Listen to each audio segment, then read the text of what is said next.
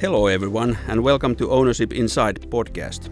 I'm the host of this podcast, Marko Korkiakoski, and I invite guests to talk about themes related to different types of ownership and entrepreneurship. Here in PwC Finland, I lead the business area focused on privately owned companies and their owners, and these topics are on our agenda on a daily basis. Today, I have a privilege to discuss with Risto Väyrynen, CEO of the Impact Office. He has background in family business, being active in NextGen, and then moved to more European level, taking roles in Global Family Business Network and World Economic Forum. Good to see you, Risto, here in Finland, and thank you so much for joining us today. Thank you so much, Marko. It's a real pleasure to be here today. I don't know if you re remember, Risto, but we have met first time some 15 years ago. At that point in time, you represented family business and NextGen. Could you please elaborate a bit your journey from those days, family business, NextGen, and then currently being a CEO of, of the Impact Office? With pleasure. Are you possibly referring to one of the Family Business Network winter academies in Lapland? I am, indeed. exactly. So, yes, we were there uh, with a bunch of international NextGens from all around the world. and and indeed uh, this became stuff of the legends in the future and people still remember these okay. magical moments in, in the snow. And and at the time I believe I was a freshly minted board member of our fourth generation family company Primula uh, bakery business and really still looking of of my own way uh, navigating this world of ownership and responsibility. And and what does it mean to be a board member as well and and and like many of you know, that uh, story of Primula ended in bankruptcy. So I definitely had my fair share of uh, what ownership in real life means. What does it mean to go through crises, and also how to survive them. So so that was a really really interesting and powerful lesson for for the later things I got to do in life we will definitely continue the discussion about the about the Primula, and, and it would be very nice to hear about the sort of as a lessons learned. How, how how did you survive from that from those crises? But but what happened after that? So. Uh, fast forward a little bit uh, ahead. So, so my story is actually that I left Finland at 19. Uh, I moved to UK to pursue my then passion, which is was to become a professional snooker player. Um, that didn't quite pan out, so I decided to study business. So I, I did a degree in business management and uh, focused on finance. Uh, my my then girlfriend, current wife, was living in Paris. So after graduations, I moved there, and then I got my first real job in a Finnish fintech company called Quartal in Zurich where I found myself living uh, in two years in a very exciting, growing uh, startup environment and, and learned many things over there.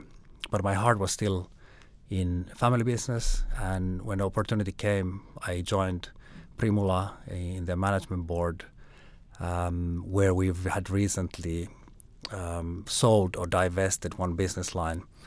Uh, which meant we had a liquidity event, which meant we were thinking of building a family office, and as me coming from finance, I was in a position to uh, help our family business to to build a family office uh, for us. Okay, I didn't actually know that you you've been in Switzerland that long. Actually, that's very interesting. How did you end up with the uh, family business, global family business network, and then the World Economic Forum? So I already had experience of family business network here in Finland where I was reluctant, 18 year old, shoved to this association where I thought, what could I have in common with bunch of rich kids uh, born into family businesses? And, and like many others, that couldn't be further from the truth. You meet people who are sharing your experiences, you meet people you can learn from uh, as well, and you find a tightly, tightly knit peer group of, of friends. So when I moved abroad, uh, I very quickly realized that I'm missing this part. So I joined the Global Family Business Network uh, that is actually headquartered in Switzerland. And before I knew it, I was the vice president of the NextGen uh, community, which was at a time quite small but growing fast group of international uh, next gens uh, figuring out their own path in the operational uh, leadership roles or ownership roles and anything in between. In Switzerland, how they perceive owning something? What, what is the how they how, how do how do they understand the ownership issues in, in Switzerland particularly? So now having been living there for altogether 17 years and recently acquiring a Swiss passport, I, I think I see very clear differences in many aspects of ownership. The countries are quite similar, so quite prosperous, uh, small population, um, partly also um, believing in this monoculture that if you tick all the right boxes, you have a very, very, very, very nice life and and uh, you can do amazing things. But um, if you're a little bit different, it can be can be tricky country to navigate. In terms of ownership, I think ownership in Switzerland is a natural thing. It's something that uh, people don't make huge number out of it. It's considered as a positive thing. It's considered um, everybody seems to own something, and nobody is making huge issues out of it. And it's something to aspire for. And at least when I was living in Finland as a young man, uh, 80s and 90s, going to school and being born into a family business, I found that atmosphere was not necessarily conducing of being proud owner or or we couldn't really speak about it. We weren't making a huge number uh, of owning companies or operating companies, and this kind of element are not present in Switzerland. Uh, Switzerland also doesn't have inheritance tax. Switzerland doesn't have gift tax, which makes building multi-generational companies much more easier. Let's say uh, in a country such as Finland, where every generation kind of have to do the heavy lifting just to keep the company in the hands of the original owning families. Mm-hmm. Well, how about if we go back to World World Economic Forum? How do these Family Business Network and and Global uh, uh, World Economic Forum how how do they link together? So everything I've been doing with Family Business Network here in Finland or or in the global stage has been a passion project and a hobby and we got to do some amazing things with building the next gen community. We built something called the New Leaders Circle. Uh, we started uh, the the sustainability movement of FBN called Polaris. Everything born out of just passion and bunch of enthusiastic people working towards same goal. Um, in my real life, I was always a finance dude, so I was running uh, family office backed equity asset management company running equity funds in Luxembourg. So this is my day job. FBN International is a huge association of 17,000 members in 65 countries. Every country has a chapter that is independently run. Finland happens to have one of the most established, most successful chapters in the whole association. It's usually member led. We have professional people working in all chapter offices but really the members are the ones who are driving these agendas that I was just mentioning. World Economic Forum, on the other hand, is very different animal. They have a family business community that is very small, 60 to 70 families, but extremely large families. And World Economic, Forum was looking to refresh their family business uh, offering, and that opened an opportunity for me to join uh, World Economic Forum and I was leading the family business community for two years, which was extremely interesting vantage point to some of the world's largest families that have committed to impact, purpose, and ultimately improving the state of the world. And and these families are working together uh, to shape uh, agendas in in different kind of ownership dimensions different kind of investment dimensions. Impact investing was also big vertical, as was now gen activities and next gen activities. And that led to Impact Office, right? So actually, the roots of the Impact Office go a little bit further back. So I was indeed running my wife's family business in Okay. in Geneva. So I was running this operation for nearly 10 years. Uh, really fantastic strategies, concentrated portfolios, long-term views, but very little to do with anything apart from maximizing the bottom line of the investments, which we were extremely successful. But personally, I was always looking also to create something more. And then at some point, I realized that there's a thing called impact investing. And the claim of impact investing is that you can enjoy the same market returns and you can at the same time have something measurable, concrete, and positive for uh, environment or people or the planet or whatever your values might be. And this got me excited. And, uh, and 2015 regulation change in Switzerland, which meant that the business uh, had to move abroad, and that opened me an opportunity to set up my own shop, which is called the Impact Office. And in essence, it really is an, vehicle that tries to figure out a way of allocating capital in all asset classes in a way that is impactful. And by impact, I mean that the results are something that you can measure and concretely monitor and set goals against. And this is uh, started in 2015. Uh, and I, as a finance guy and fund manager, I thought, how hard can it be? You know, I just add some impact filters and layers to existing strategies, and we are good to go.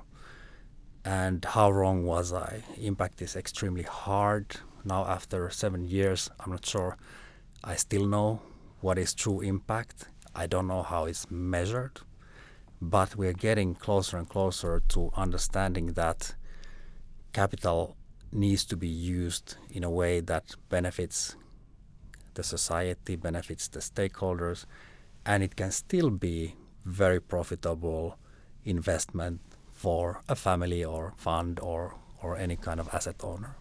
Before we deep dive into impact uh, investing even more, I would like to stop for a minute for around the family office, and and sort of uh, hearing from you. How do you define family office?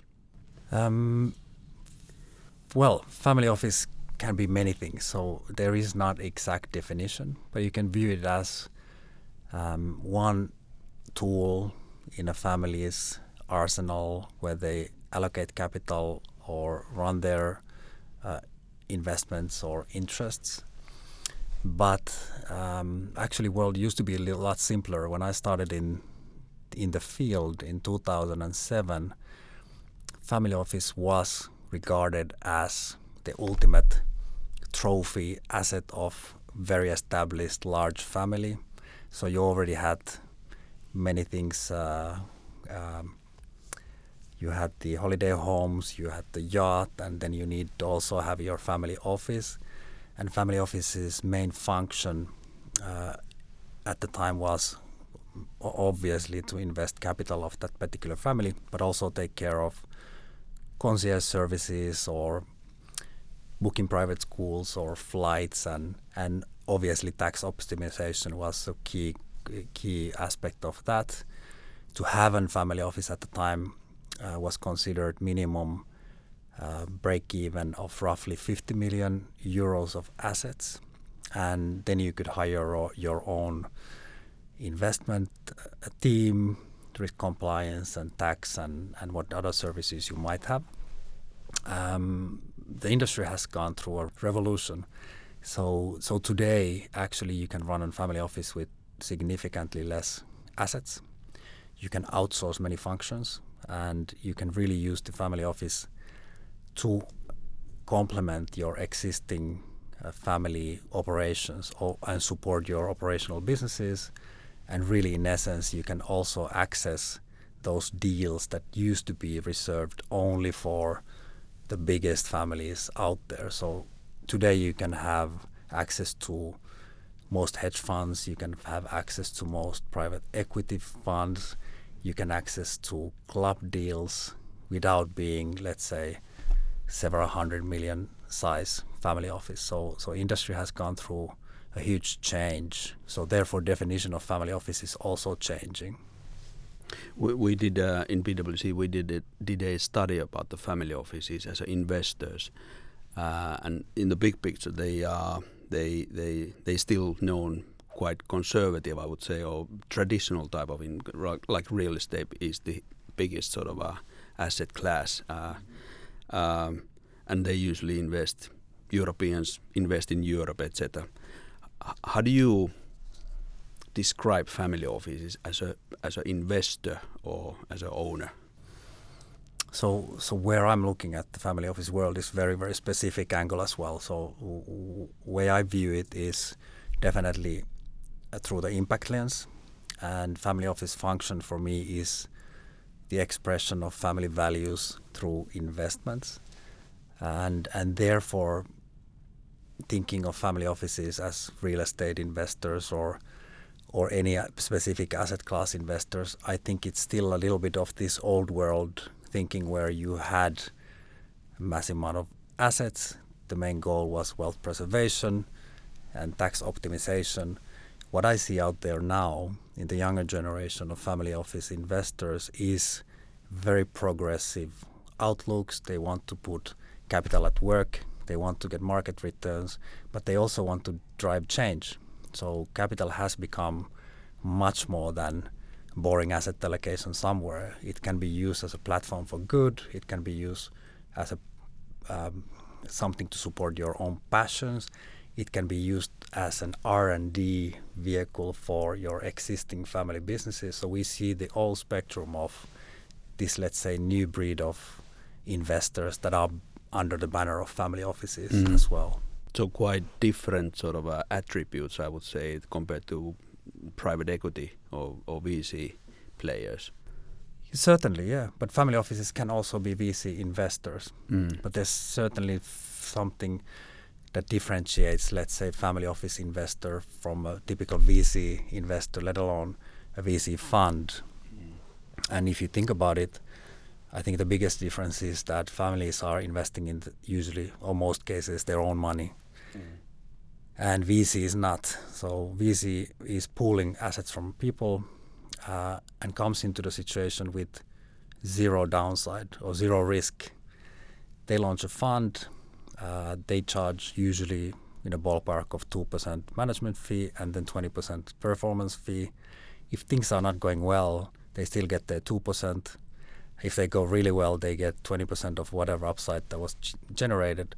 But if things go really bad, they haven't lost anything because they always got the two percent. So, so there's a really fundamental uh, differences in approaches of actually investing our, your own money with the full risk of failure or being a VC that is allocating capital for others and can be quite ag- aggressive on their return targets as well. One thing I, I've noticed, uh, and it's also it comes through our studies, is that private equities they make you know noise about themselves. They are loud. They they do marketing, and you know they are visible.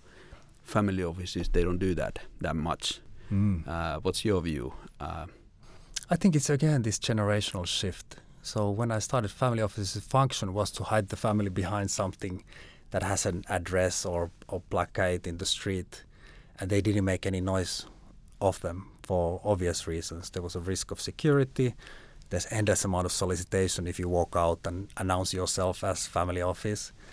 Um, I don't think families have the luxury anymore to stay behind the scenes and stay under the radar. So this new generation of family offices are coming out and they're making noise of themselves. Uh, they also want to be attractive investing, uh, attractive investors for the ventures, uh, and therefore they are profiling themselves as such which means that they're promoting more long-term thinking. They're promoting uh, non-exit driven uh, investments. They're promoting that we are not looking to necessarily, or we don't need to make 10x in five to seven years because we're going to stick around for next 25 years. So, so this is a new thinking. But for venture side, it's really hard still to find family offices. So we don't know where they are, who they are, what are they interested in. So there's a lot of work to be done also by the family offices to make themselves visible, make themselves attractive, and hopefully become go-to investors for many ventures, especially in the impact space, where long-term thinking is is often needed when we're solving some of the biggest issues uh, around. Can you elaborate a little bit more about this change change of the industry and, and sort of uh, family offices working together with other family offices or other investors? How has that changed and wh wh where are we today? I think that families are always have been keen to learn from each other, and whether it has been inward-looking things and such as succession or corporate governance or or business practices, I think that has been natural way of looking for information because not necessarily it's out there from academia, and, and I don't see the investment space being any different. Families like to work together; they have same often the same interests, and values are often aligned. So so investing together also is quite natural, and and it happens in a way where there's a there's a trusted group of families, and often somebody is finding something or investing in something, and and as that person or that entity has invested in this this venture or opportunity, it creates trust and often part of the due diligence has been done because you know that these people, if they invest, they have done their work. So, so co-investing is quite common in family office space, uh, in good and in bad. So, so things move very slowly. So, if you want to attract family office capital, prepare for quite long lead times, and that's something we where we could really learn from venture capital. It is hard work to attract that family capital, but once you get one, there's a good chance that you attract the others. Um, and that's something we need to need to figure out in terms of being more professional.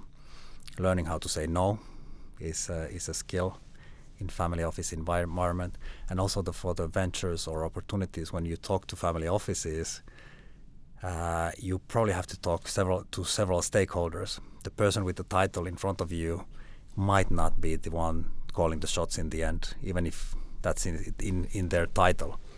So so so so definitely this kind of different kind of approaches when working with family offices is necessary. And I would recommend for the ventures and opportunities to set clear timelines. We had a conversation now. We come back in one month, and by Christmas, I want yes or no answer. Mm. That's usually very helpful for also for the families, so they they have a timeline in mind when thinking of these things. Because mm. sometimes it takes six months or twelve months, and and you don't get a no or yes from these people. In, in this our uh, very recent sort of study regarding family offices investing in startups, it's seen that it, during past five years the club deals have risen significantly. Is there any particular reason why now just in five years? I think it, it, it is related to this trust issue. So so navigating or having resources to do your own due diligence or or having that trusted source of information, it is really hard and it can be quite expensive. So families are keen to team up. The trust has been already built. So therefore investing, co-investing or investing with other families has a lot of benefits. And and, and often families are very open uh, to share even their findings mm. or invite other families to participate because mm. also supports their investing and investment thesis. And maybe another thing to think about is that who do you want to have in your cap table? So families look very carefully who is already in there as an investor because interests don't necessarily align. If mm. one investor is short term or has a rush of an exit or is thinking about something as an IPO or selling of the business, you have to be careful that if they are bigger or dominant investor in the cap table, this is where the company will be also heading. So that could be one reason where families mm. are yeah. finding uh, power in the in the uh, or teaming up with other families yeah. is a benefit. And I guess the ticket sizes has increased, so sharing the risk uh, among the other family family offices might be another. Yeah, ticket possibly. Yeah, yeah, that's true but also on the other hand, things are much more accessible. So so I, I see uh, actually investing is more it is accessible for smaller families as well. Okay. So uh, co-investing, yes, has a benefit of lowering the ticket sizes in some cases, but I think the benefits are mostly to do with joining forces with more established or more professional or more knowledgeable family office in that particular industry. Discussing more about the ventures and startups and that, what are the reasons why family offices have now recently, in recent years, looked more into startups? There's there's many reasons, and if I start from the impact perspective, venture, early stage, and startup is where you can really pinpoint what you're looking for. Let's say if you're into SDG 6, for example, you have to go usually in that space to find that uh, measurable impact. So, so uh, compared to, for example, listed businesses or more established businesses, pinpointing certain impact is is quite hard.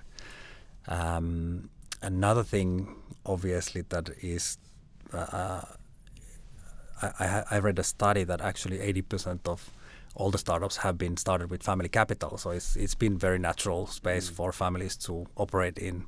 And then when you're established operational family business or any kind of business, also looking into the future and making part of your R&D uh, strategy the future ventures. So it is also prudent to be have your finger on the pulse of the future to avoid yourself being disrupted by somebody with a new technology or new innovation that drives away your own own business. And from that perspective as well, investing in a venture or startup is interesting because those ventures might benefit your already established go to market, supply chain, established market, manufacturing, and so forth. So there is definitely synergies in many ways. And thinking about the options, which is figuring in house or hiring a team of innovators in house in the established business is super expensive. And the results you have no idea if they can deliver. But picking and choosing interesting growing ventures is uh, is one strategy. Has the market changed if we compare the family offices versus Sequoias and other sort of uh, known VCs in the world? Yes, they have. I think actually Sequoia. I've uh, well, s- some of these big names are starting to think a little bit like families. So, okay. so we have these evergreen strategies that don't have five to seven years exit in mind, and they want to stay with the ventures all the way through all the funding rounds and not necessarily push them for IPOs, which is exactly what often families are thinking about when they invest in companies. Family might say that uh, the whole favorite holding period is forever. So, so this is a mentality. Of course, it's not necessarily true, but it's a very dark, uh, very, very um, big contrast to typical VC fund that is actually telling the ventures that we are looking to ex- we have to return our money to our investors in five to seven years. Well, thinking thinking about from the founder's perspective, what does family office bring to the table in addition to money only? So I'm not claiming that all families are great and have beautiful values. They are just human beings like everybody else. But but also I'd like to think that this difference on incentives plays a crucial role for the founder's perspective. So families with long-term view can give the ventures more leeway in terms of delivering certain short-term results or goals. We have all heard the stories where original management team have been fired because they're not fulfilling whatever growth phase targets that are in place. And also changing management might change the purpose and the mission of the company if we talk about impact space. Uh, that happens less uh, in family investors if you find the right people who are aligned with your values and come into the situation with joint purpose or, or solution oriented purpose, which of course needs to be market driven, but it doesn't have commitments to return your capital to investors in, in a few years' time. Great. Risto, can we go back to the impact investing? Um, can you explain that? What, what what does it mean? So thank you for putting me on the spot on this. I've been working uh, to figure this out for the past seven years, but uh, let me let me give it a shot from from what I've been thinking and learning over over this time. So for me, impact investing is a concept where you have an intention. So so this capital has an intention intention of achieving something concrete Uh, and that concrete, of course, comes with market return. We're not in the philanthropy space, we are in investing space. So having an intention to use capital for some concrete results. And those concrete so results can be very personal. They are values or they might be very concrete, like we want to get plastics out of the water or we want to have access to clean water in certain geographies. But the key here is that it's intentional and there's something that you can measure and it has a roadmap of action. So you start from here and you end up there. You got the return you're looking for, and you can report back on the the impact KPIs that you set out to go for. How about if we think about the sort of making a truly positive impact? I'm I'm over exaggerating now or simplifying things, but making a truly positive impact versus just complying with the ESG or sort of a sort of uh, neutralizing whatever your operations are doing elsewhere. So, um, so f- maybe first a little bit about ESG and, and what role it plays in this this world of impact investing. Um, if you walk down to your closest bank uh, anywhere in the world, I would claim, and ask them to build you an impactful, sustainable portfolio, uh, they're very happy to do it. Uh, and you get a portfolio that probably has won awards, it is best in class in ESG. It has decent reporting metrics as well. But when you start looking into it, it's definitely not impactful in a sense that I just described. It's not necessarily sustainable in a traditional sense of sustainability. And in many cases, it might even be detrimental to the planet. And why is that? Is that ESG's role is actually to protect the company from the world not the other way around.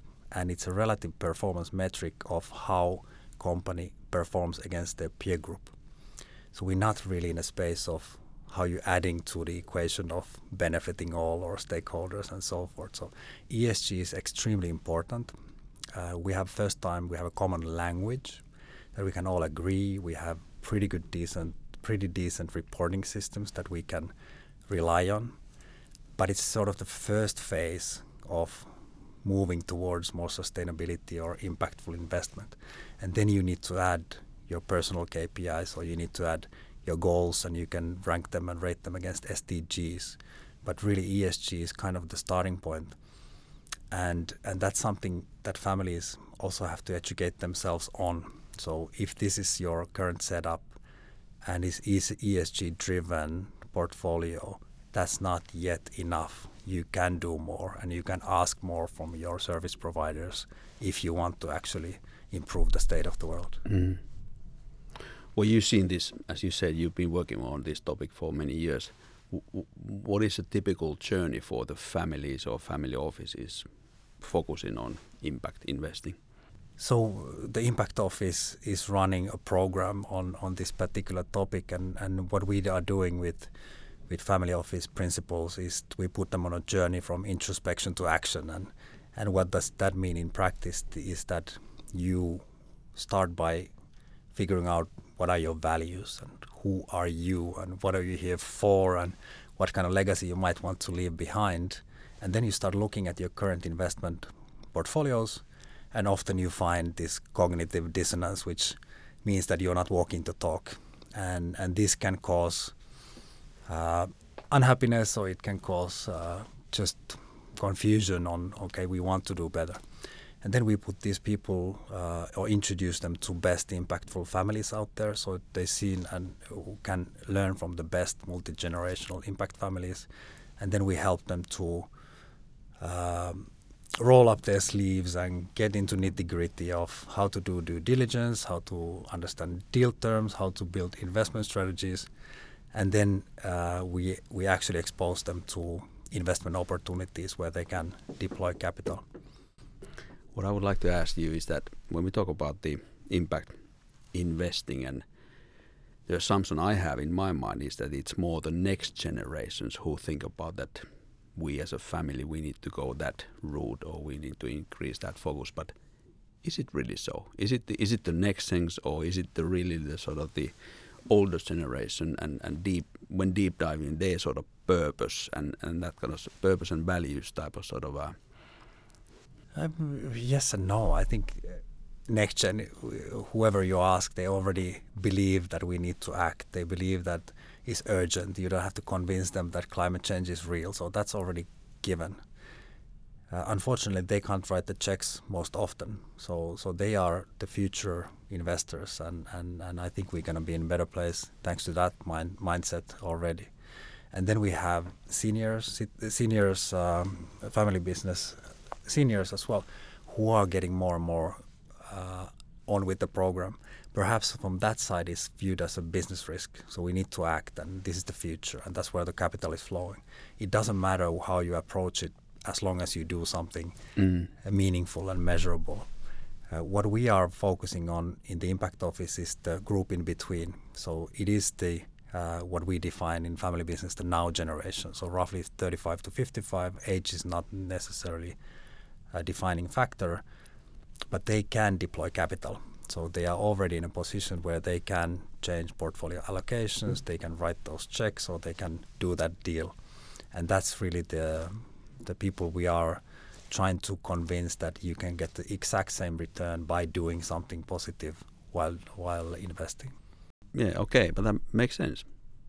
But hey, I know that you are coming to Finland uh, for Slush with, with a delegation, with a bigger bigger group of people. So, what what's your objective? What are you looking for here? So we were actually already in Slush last year with uh, something thirty something family offices from around the world, and and everybody identifying with impact investing and everybody in different phases of the journey. And and uh, we came we had great time we met a lot of ventures we even made some transactions and and definitely learned a lot. Uh, we also made them to swim in the icy icy ocean and, and do the sauna. But what was obvious that us as a group of family offices we also a mess. So there wasn't really coherent investment strategies. It was really hard to pinpoint how these values that I have would be reflected on on the opportunities that they saw, and then let alone to actually invest. So basics of due diligence, understanding deal terms, or then how this opportunity fits in the bigger picture of my family portfolio seem to be uh, still quite hard to grasp. And based on this experience and that feedback, we started this Impact Office program that helps and empowers this very same group to actually deploy capital for SDGs. And now we're coming back to Slush. We are probably going to be more, uh, maybe 40 family offices. And hopefully, this time around, our group is better equipped to actually deploy capital. And Slush has been fantastic to help us to achieve this. So, so we have had access to their pipeline where we can match our group's existing values, what are they looking for, what kind of ticket sizes and what kind of geographies they want. So we can pre-create these encounters that hopefully will lead to actual investments rather than a lot of talking. Do you do similar kind of trips to or to, to other events like Slush? Yes, we are also participating in Geneva in a couple of weeks, something called the Building Bridges, where we're working with World Economic Forum to deliver a conversation on why capital is not flowing to, to SDGs. We were also in Davos for the World Economic Forum uh, doing similar type of promotion of family capital for good. And, uh, and hopefully we'll go back in January as well. Yeah, sounds very good. Hopefully we meet uh, at Slush again. I'm not joining you to the ice ice swimming though this time. In, in, my last episode, I, I was uh, discussing with uh, with professor of ownership at Aalto School of Business, Samuli Knüpfer, about the activity of the owners in society. And he stated that the owners, he was wish, wishing in a way that owners should be more active, more vocal to to really demonstrate the uh, importance of the owners building societies. How do you see this topic?